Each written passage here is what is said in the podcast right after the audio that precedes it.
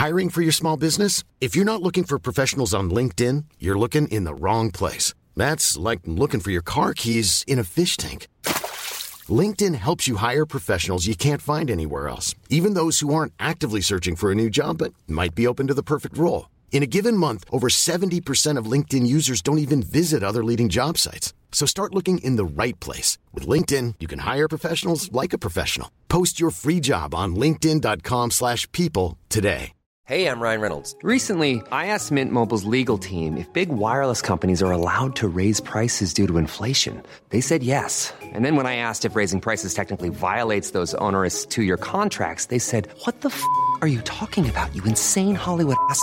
So to recap, we're cutting the price of Mint Unlimited from $30 a month to just $15 a month. Give it a try at mintmobile.com slash switch. $45 upfront for three months plus taxes and fees. Promo rate for new customers for limited time. Unlimited more than 40 gigabytes per month. Slows. Full terms at mintmobile.com.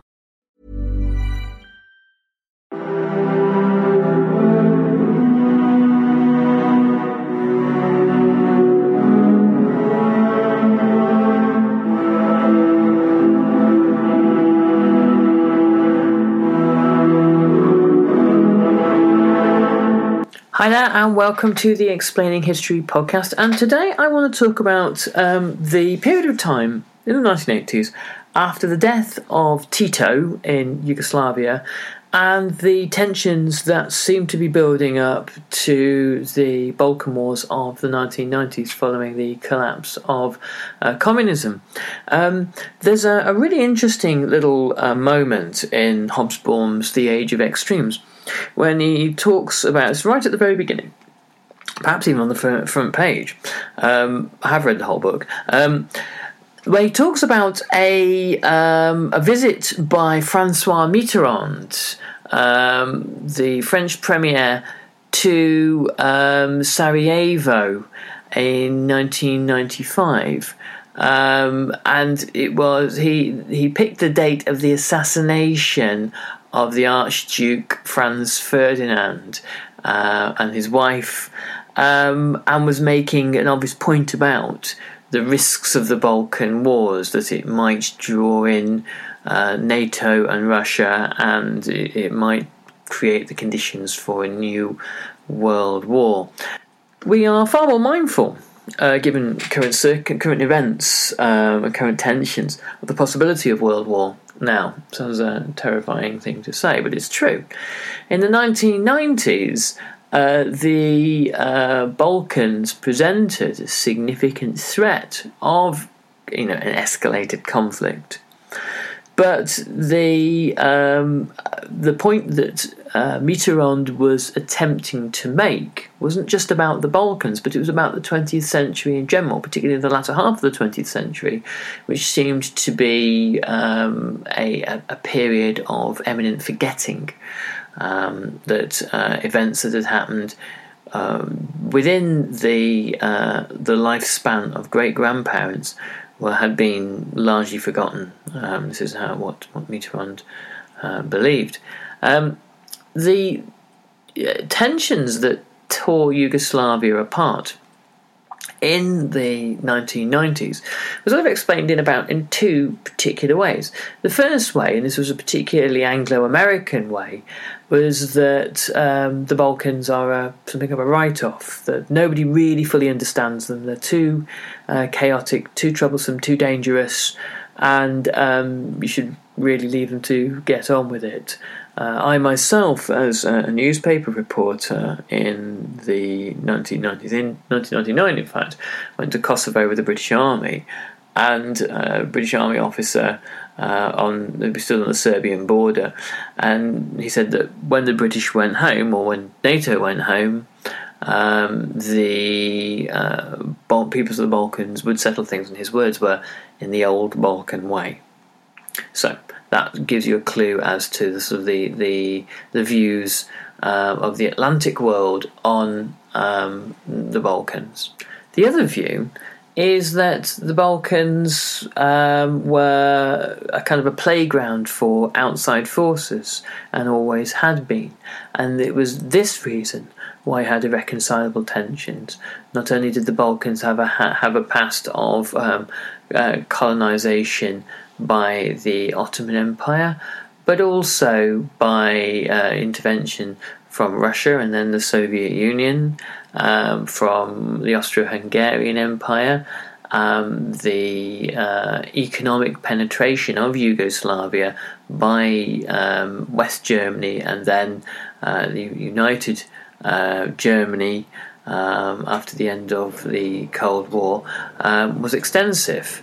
So um, the, uh, the the ability um, of particularly in the 1990s the EU to speed the pace of change away from a, um, a, a socialist state towards something far more um, free market was perhaps responsible for, or partly responsible for, the generation of powerful nationalist tensions. But it's the tendency of outside observers um, to kind of sweep the um, people that they're observing kind of off the page of history uh, a little bit. You either look on the uh, Serbs, Bosnians, Croats, and others as being, you know, almost like kind of troublesome children that can't behave themselves, or they are helpless victims being puppeteered by uh, whichever power is taking an interest in them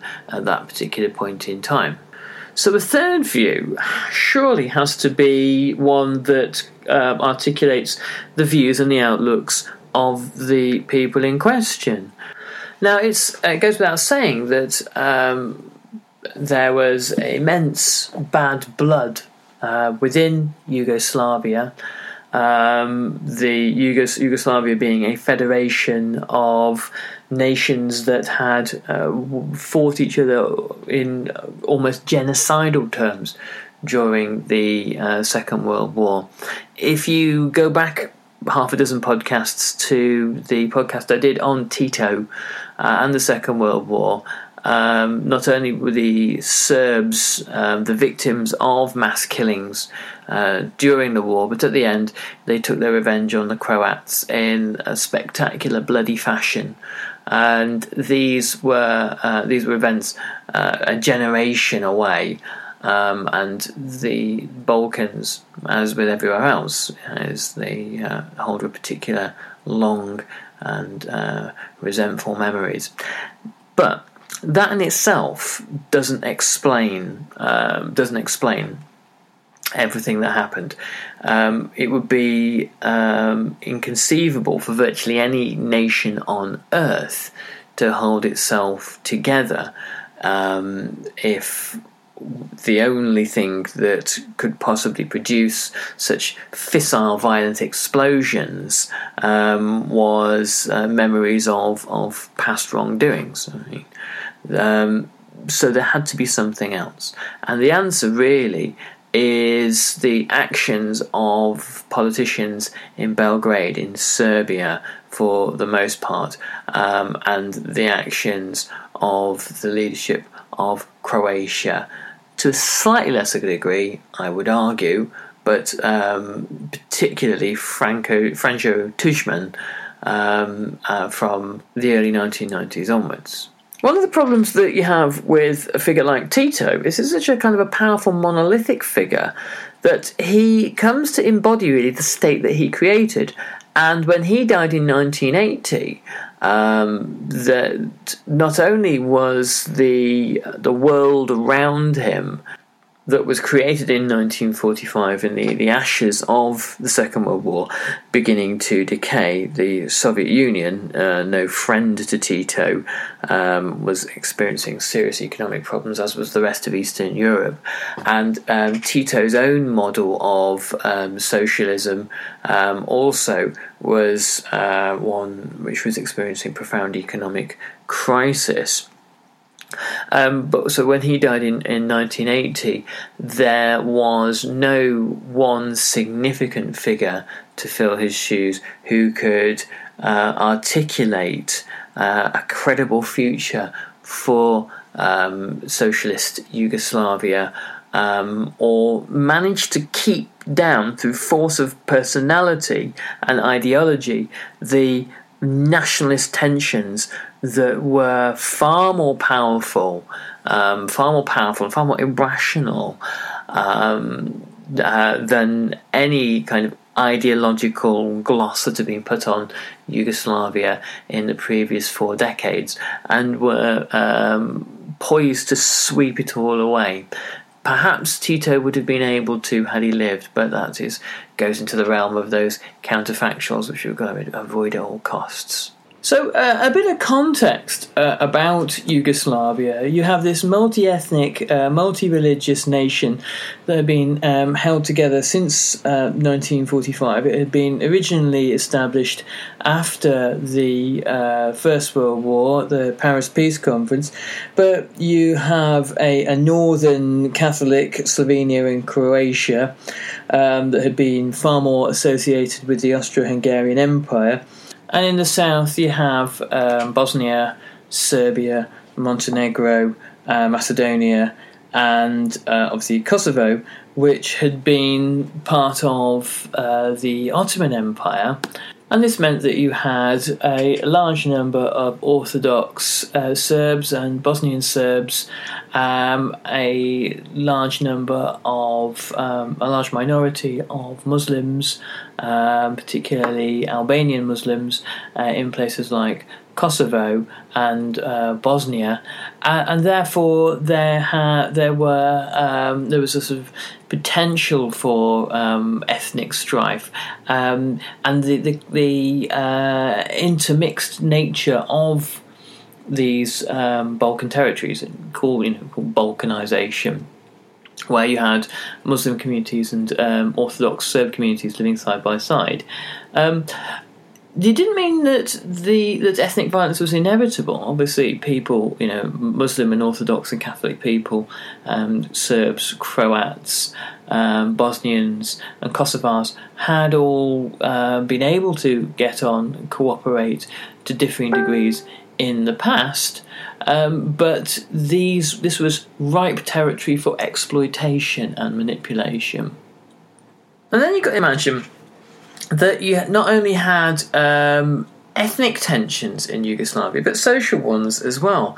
You can't bring a largely rural um, peasant society or selection collection of societies into uh, enforced modernization, enforced urbanization, um, a, a socialist modernity without there being tensions. Uh, rural communities and urban communities were connected in ways that they had never been connected before uh, under uh, Tito's um, regime.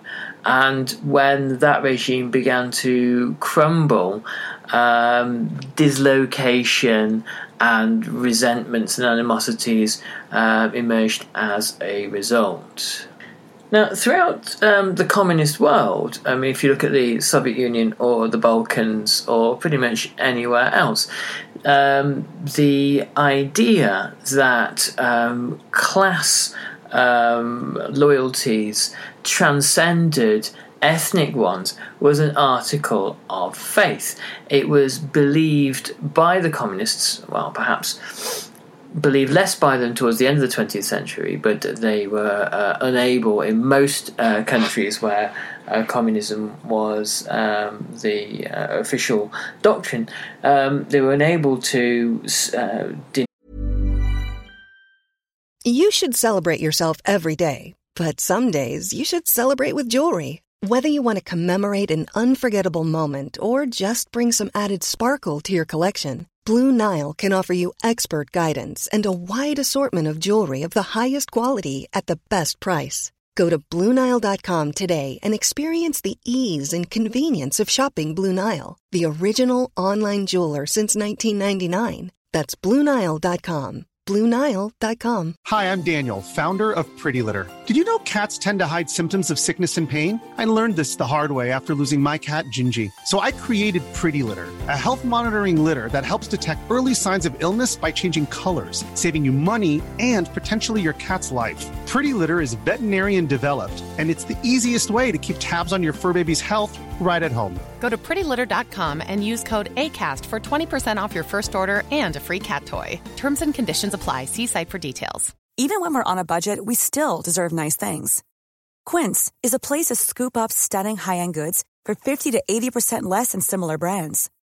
They have buttery soft cashmere sweaters starting at $50, luxurious Italian leather bags, and so much more. Plus, Quince only works with factories that use safe, ethical, and responsible manufacturing. Get the high-end goods you'll love without the high price tag with Quince. Go to quince.com slash style for free shipping and 365-day returns. Deny the this, this, this line of thinking um, that um, the that ethnic ties were a kind of a false consciousness, a, a holdover from a feudal past, and that um, the the bourgeoisie cruelly tricked peasants and proletarians into waging two world wars on one another um, and ignoring their um, real um, uh, their, their uh, real class interests and uh, embracing uh, you know one another across uh, national divides. Well, it turns out that people very rarely actually do this. Um, there's evidence after evidence, case study after case study, that um, national ties and ideas around national identity are just much much stronger than, uh, than, than, than class affiliations, and particularly in a very short period of time, historically speaking, in Yugoslavia, um, there was very little um, chance of a, uh, a pan uh, Yugoslav uh, class consciousness emerging, where uh, Croat workers and Croat peasants uh, looked with fondness upon Serbian or Bosnian ones, um, and um, looked with hostility at the, um, the, the bourgeoisie who had been uh, removed from power. Uh, this doesn't really happen. Sure, there are class resentments. That's true. You know, there are very often people toiling in the fields will resent the uh, wealthy and privileged above them, but they'll often be have far greater potential animosities to people of other ethnicities. And it was this that the communists tried to brush over and tried to ignore and tried to pretend wasn't there that undeniably was. The attempt to make um, uh, young people, children, and teenagers see themselves as Yugoslav has some degree of success, but it was never as powerful as the forces of nationalism which reawoke uh, after the death of Tito and throughout the 1980s and on into the 1990s. The um, suppression by Tito of uh, all forms of national identity, other than that of this uh, you know newly developing uh, Yugoslav identity, um, were unsuccessful. Um, they were um, superficial and uh, they led to ever greater resentment, particularly when it was um, realised uh, among many people uh, throughout the 1980s that um, communism's lifespan was being certainly called into question. However, in urban centres, um, religion and national identity meant much less. Um, religiosity in general in uh, t- cities like Sarajevo or Zagreb uh, is in decline. Um, debates over language, identity, and culture again are seen as less and less relevant, and the um, it's really in the countryside that you tend to find um, more uh, culturally conservative and uh, belligerent uh, and uh, religiously um, devout um, uh, Croats, Bosnians, uh, and Serbs. And it's in the countryside that memories over the Croat use of Catholicism to oppress Jews and Serbs during the war, and the uh, violence uh, reciprocated um, against the Croats at the end of the war, that these sorts of memories persist longer uh, in the countryside. So you've got this uh, unclear picture, but by and large, it is the uh, the, the, demagogues of the um, late 80s and early 90s um, who make most use of the, the kind of the new uh, unstable environment in which many uh, Yugoslavs or well former Yugoslavs find themselves in. Much has been made of Islam in this um, story. Um, it's been made mainly by war criminals at The Hague, um, that there was uh, some sort of struggle against radical Islam happening, and this justifies the murders of 8,000 Bosnian Muslims at Srebrenica and, and, things like that. And it's largely nonsense. The um, uh, the, the, the prevalence of um, radical Islam and Islamists uh, amongst the uh, Bosnian Muslims, who um, are, largely um, or reasonably, shall we say, at any rate, secularized um, Muslim uh, population, fairly moderate uh, in their in their religious views. Um, the presence the presence of jihadis here, until actually the civil war um, broke out in the Balkans, it was, was virtually unknown. Um, similarly, the Bosnian Muslims and Albanian Muslims and uh, Kosovar Muslims had very little in common with one another. This that once again, national affiliation, the sense of being a Bosnian, um, was far more powerful than um, cross border sort of pan Islamic sentiment within the Balkans. Um, and it's only um, later on in the 1990s when uh, Muslim fighters come from Europe and come from the Middle East um, to uh, ostensibly defend uh, Muslims in the Balkans and um, wage their own personal wars, uh, that you see any kind of radicalism at all. So the pronouncements, the later pronouncements of Radovan Karadzic and Ratko Mladic at The Hague uh, should be obviously taken with a more than a pinch of salt. Perhaps the uh, explanation behind the epidemic of violence that is inflicted upon uh, Muslims within the former Yugoslavia was the anxiety um, about not just the um, lower birth rates of Serbs and Croats. And the higher birth rates of um, Albanians and Bosnians, uh, among whom there were significant numbers of Muslims. One hidden factor that caused Yugoslavia to unravel can be found in the rest of Europe.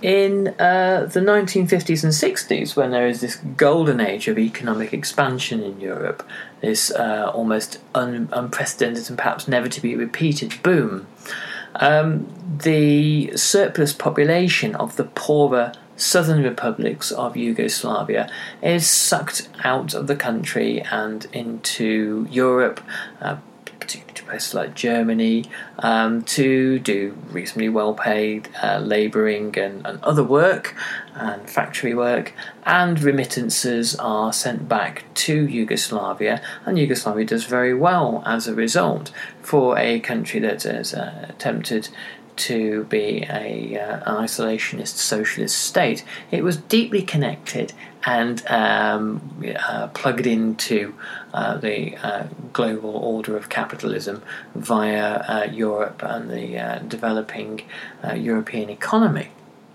Now, from the 1970s onwards, this all goes into reverse. Uh, the oil crisis, the oil shocks, and the long European recession of the 1970s leads a large surplus population in Yugoslavia that has uh, high levels of unemployment, and the deadliest thing that the uh, Yugoslavs receive from Europe is debt. Um, as with uh, all other, well, majority of other East European countries, uh, from Poland to Romania, borrowing um, to shore up the faltering, um, uh, faltering economies uh, that had been uh, struggling throughout the 1970s, and to find some way of adapting to create a uh, socialist based uh, consumer society.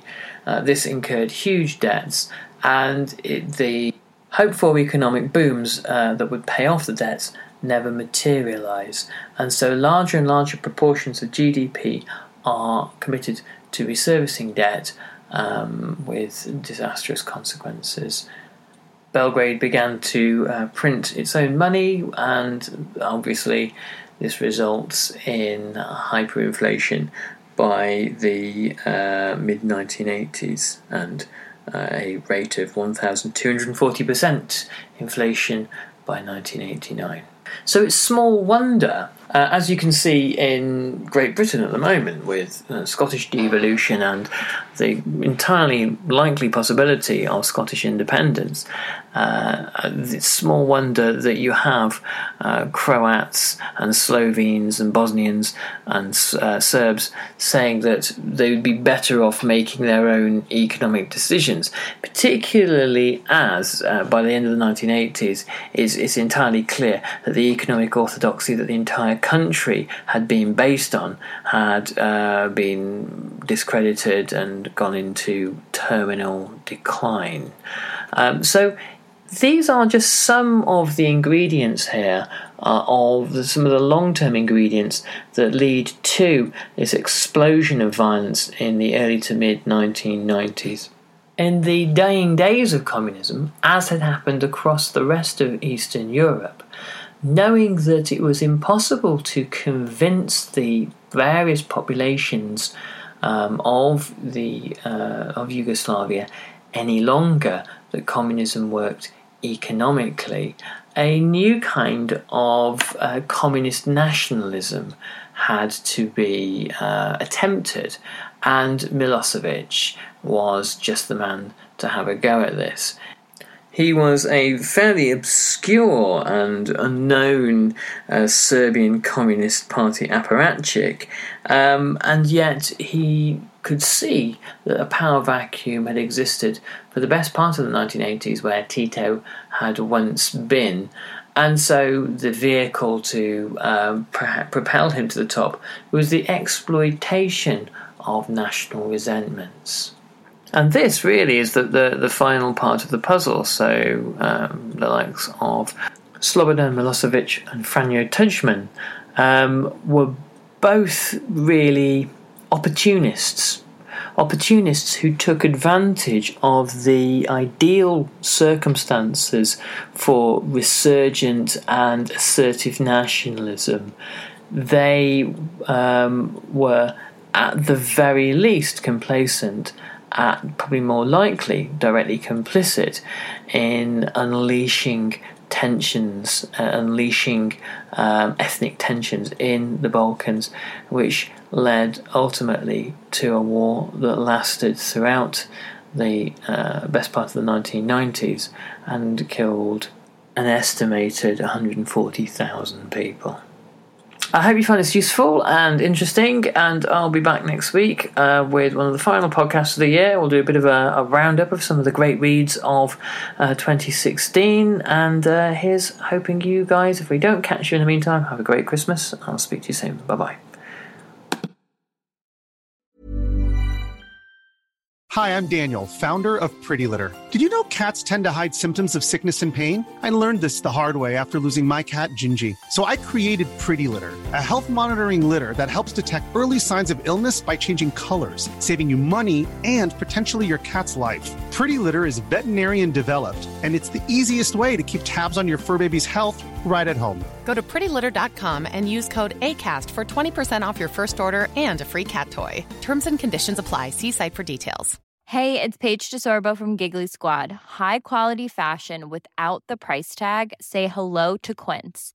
I'm snagging high end essentials like cozy cashmere sweaters, sleek leather jackets, fine jewelry, and so much more. With Quince being 50 to 80% less than similar brands And they partner with factories that prioritize safe, ethical, and responsible manufacturing. I love that. Luxury quality within reach. Go to quince.com slash style to get free shipping and 365 day returns on your next order. Quince.com slash style.